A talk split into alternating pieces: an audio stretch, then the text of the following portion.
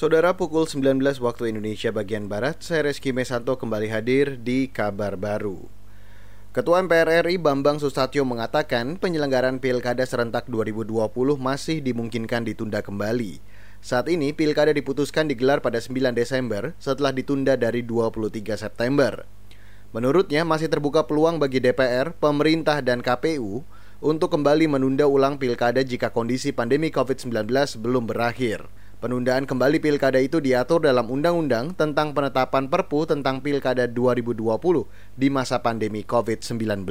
Merujuk pada ketentuan pasal 201A ayat 3, apabila pemungutan suara serentak tersebut tidak dapat dilaksanakan karena bencana nasional pandemi COVID-19 itu belum berakhir, maka pemungutan suara serentak pada bulan Desember 2020 dapat ditunda dan dijadwalkan kembali.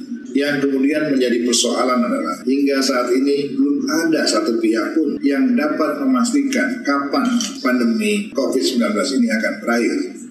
Ketua MPR RI Bambang Susatyo menambahkan saat ini juga belum ada rujukan yang tegas bahwa pada Desember nanti kasus COVID-19 di Indonesia akan mereda. Kondisi ini berpotensi menurunkan partisipasi pemilih dan menurunkan kualitas pilkada. Bambang meminta KPU aktif memantau perkembangan kasus COVID-19 di semua daerah sebagai bahan pertimbangan penyelenggaraan pilkada. Kita beralih ke informasi selanjutnya, Saudara. Komisi Pemberantasan Korupsi atau KPK menyebut terjadi korupsi di 27 dari 34 provinsi sepanjang 2004 hingga 2020.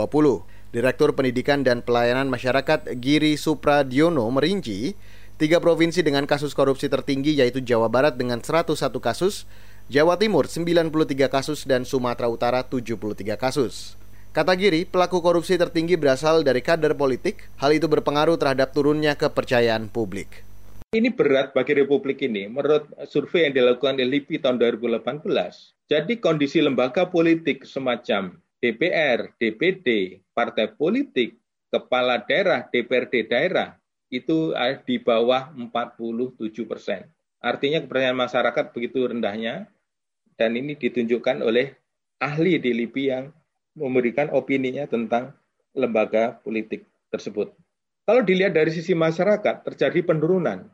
Direktur Pendidikan dan Pelayanan Masyarakat Giri Supradiono menambahkan, sepanjang 2004 hingga Mei 2020, kasus korupsi tertinggi ialah korupsi politik yang dilakukan kader politik seperti DPR, DPRD, kepala daerah, dan kepala lembaga. Kata Giri, berdasarkan data Lembaga Pemantau Korupsi ICW, pejabat terpilih koruptif yang ditangani sepanjang Januari 2010 hingga 2018 terdiri 250-an kepala daerah dan 500-an anggota DPR DPRD. Ratusan kasus itu ditangani kepolisian, kejaksaan, dan KPK. Saudara, pemerintah mengklaim sudah mentransfer bantuan presiden untuk UMKM kepada 9 juta lebih penerima dari target 12 juta lebih penerima. Nilainya 2,4 juta rupiah kepada setiap pelaku usaha. Bantuan ini diberikan kepada pelaku UMKM yang terdampak pandemi COVID-19 dan belum memiliki kredit di bank. Menteri Koperasi dan UMKM Teten Masduki menyatakan, pemerintah bakal segera mencairkan sisa bantuan kepada penerima sesuai kuota yang ditetapkan.